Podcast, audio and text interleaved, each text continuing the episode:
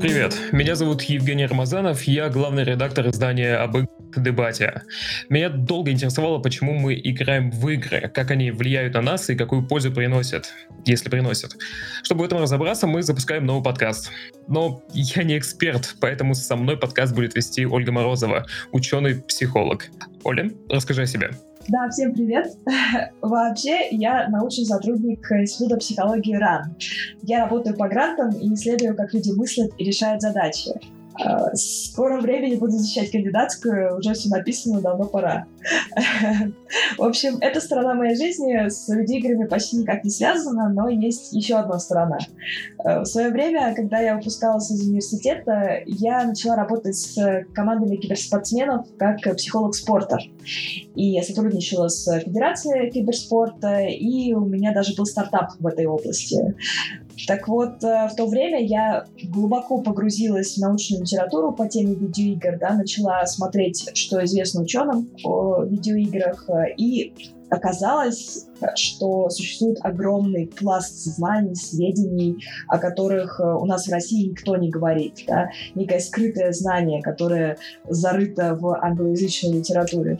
А о каком скрытом знании ты говоришь? Оказывается, существует множество исследований того, как видеоигры влияют на умственные способности, как они развивают интеллект, как они меняют наши личности мышления, даже наши сны.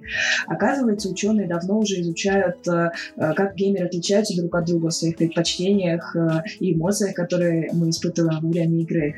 Оказывается, ученые смотрят, как делать видеоигры увлекательными, более веселыми, полезными. И более того, вообще говорят, что играть это хорошо, и это несет много положительного для человека. И оказывается, эксперты уже дав давно используют коммерческие видеоигры, чтобы лечить заболевания и э, обучать профессионалов. И вообще реш... они используют видеоигры для решения самых разных задач.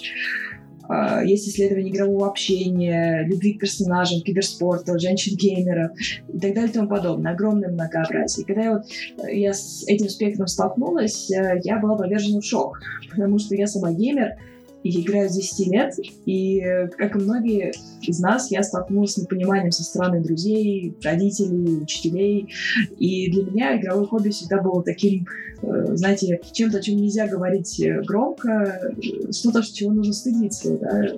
ты занимаешься этим в своей квартире, да, как бы, и никому об этом не рассказываешь. А даже учась в институте, в университете, от преподавателя я тоже слышала только плохое. То есть вот они ученые, психологи, они говорили в основном об игровой зависимости предсказуемо, о влиянии жестоких видеоигр, что да, вот они потенциально вызывают агрессию. И тоже, да, это укрепило мое представление, что видеоигры — это нечто вредное. А вот я начала, собственно, изучать, что написано на самом деле, какие исследования есть, и поняла, что э, то, что я слышала, это были в основном предрассудки и какая-то ложная информация, и есть огромный пласт сведений о пользе видеоигр и вообще об, об их многообразии и сложности. Где все это знание? И потому что знаний нигде не было, ты начала создавать их сама да, я решила нести знания в народ.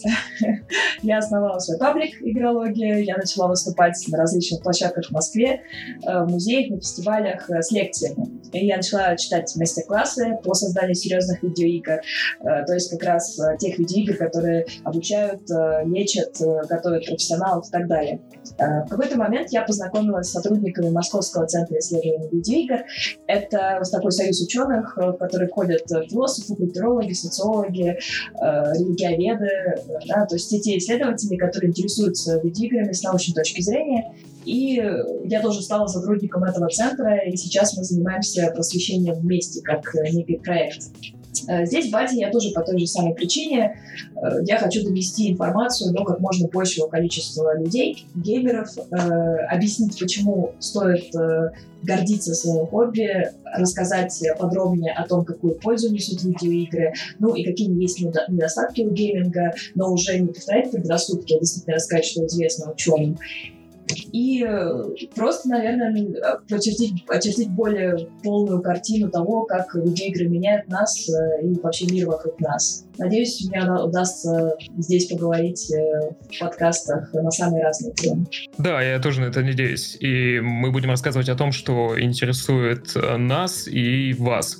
А в первых выпусках обсудим, как видеоигры влияют на наше мышление, эмоции, личность. А в остальных то, что выберем, опять же, мы, либо вы. Подписывайтесь на подкаст на всех доступных платформах и пишите, о чем хотите узнать сами.